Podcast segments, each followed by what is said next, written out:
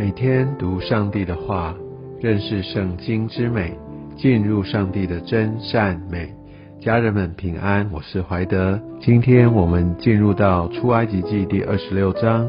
我们来看看上帝指示要如何来建立会幕。我们知道会幕就是上帝同在的居所。上帝从创造世界以来，他就渴望要与他所创造的人同住。那我们可以看看会幕，它是用什么样的材质，用什么样的尺寸来定做。在会幕当中，我们可以看见上帝他彰显他的心意。而在会幕，在摩西的时代，在出埃及记26章这边所写的，其实到后面在新约圣经希伯来书8章2节这边讲到，上帝他真正要住在会幕当中。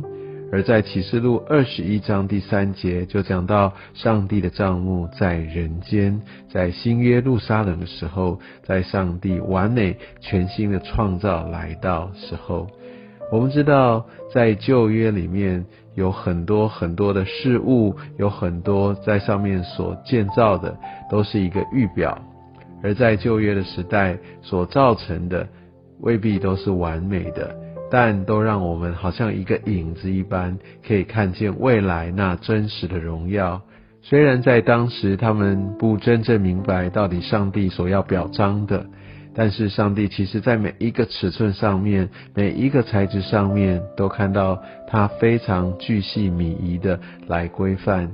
因为会幕是上帝的居所，他不会在这上面有任何的马虎。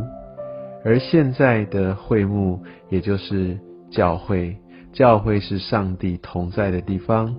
所以同样的，在会幕的这样的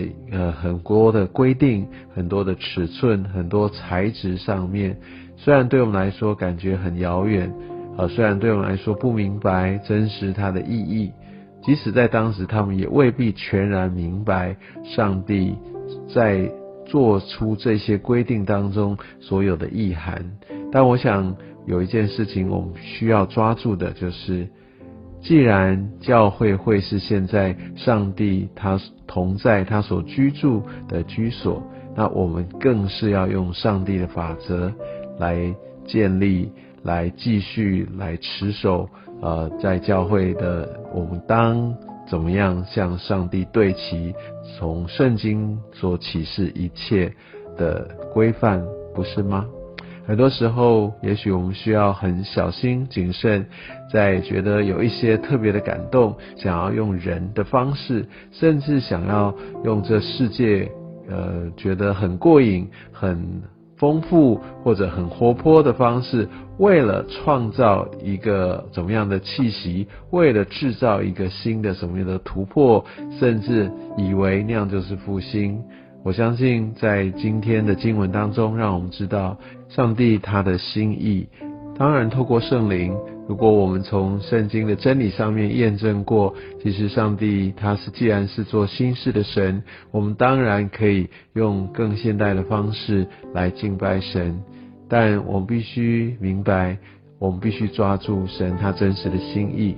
我绝对不是说我们要墨守成规，不能够有新的突破，但更重要的是我们要明白，很多时候会不会只是人的冲动，会不会是想要用人的方式去模仿这世界上所高举的，不管是实质上或形式上呢？我相信今天的经文会给我们这样的一个启示。我们在经文当中，我们可以看到，好像这些的幔子，它会用细麻，用蓝色、紫色、朱红色来制造。这上面有一些属灵的含义，特别就是像细麻，它象征着圣洁。细麻也用在启示录19章第8节就讲到圣徒他们所行的义。那蓝色象征于属天的，紫色象征君王，而朱红色就象征着救赎。所以你可以看到这几种的材质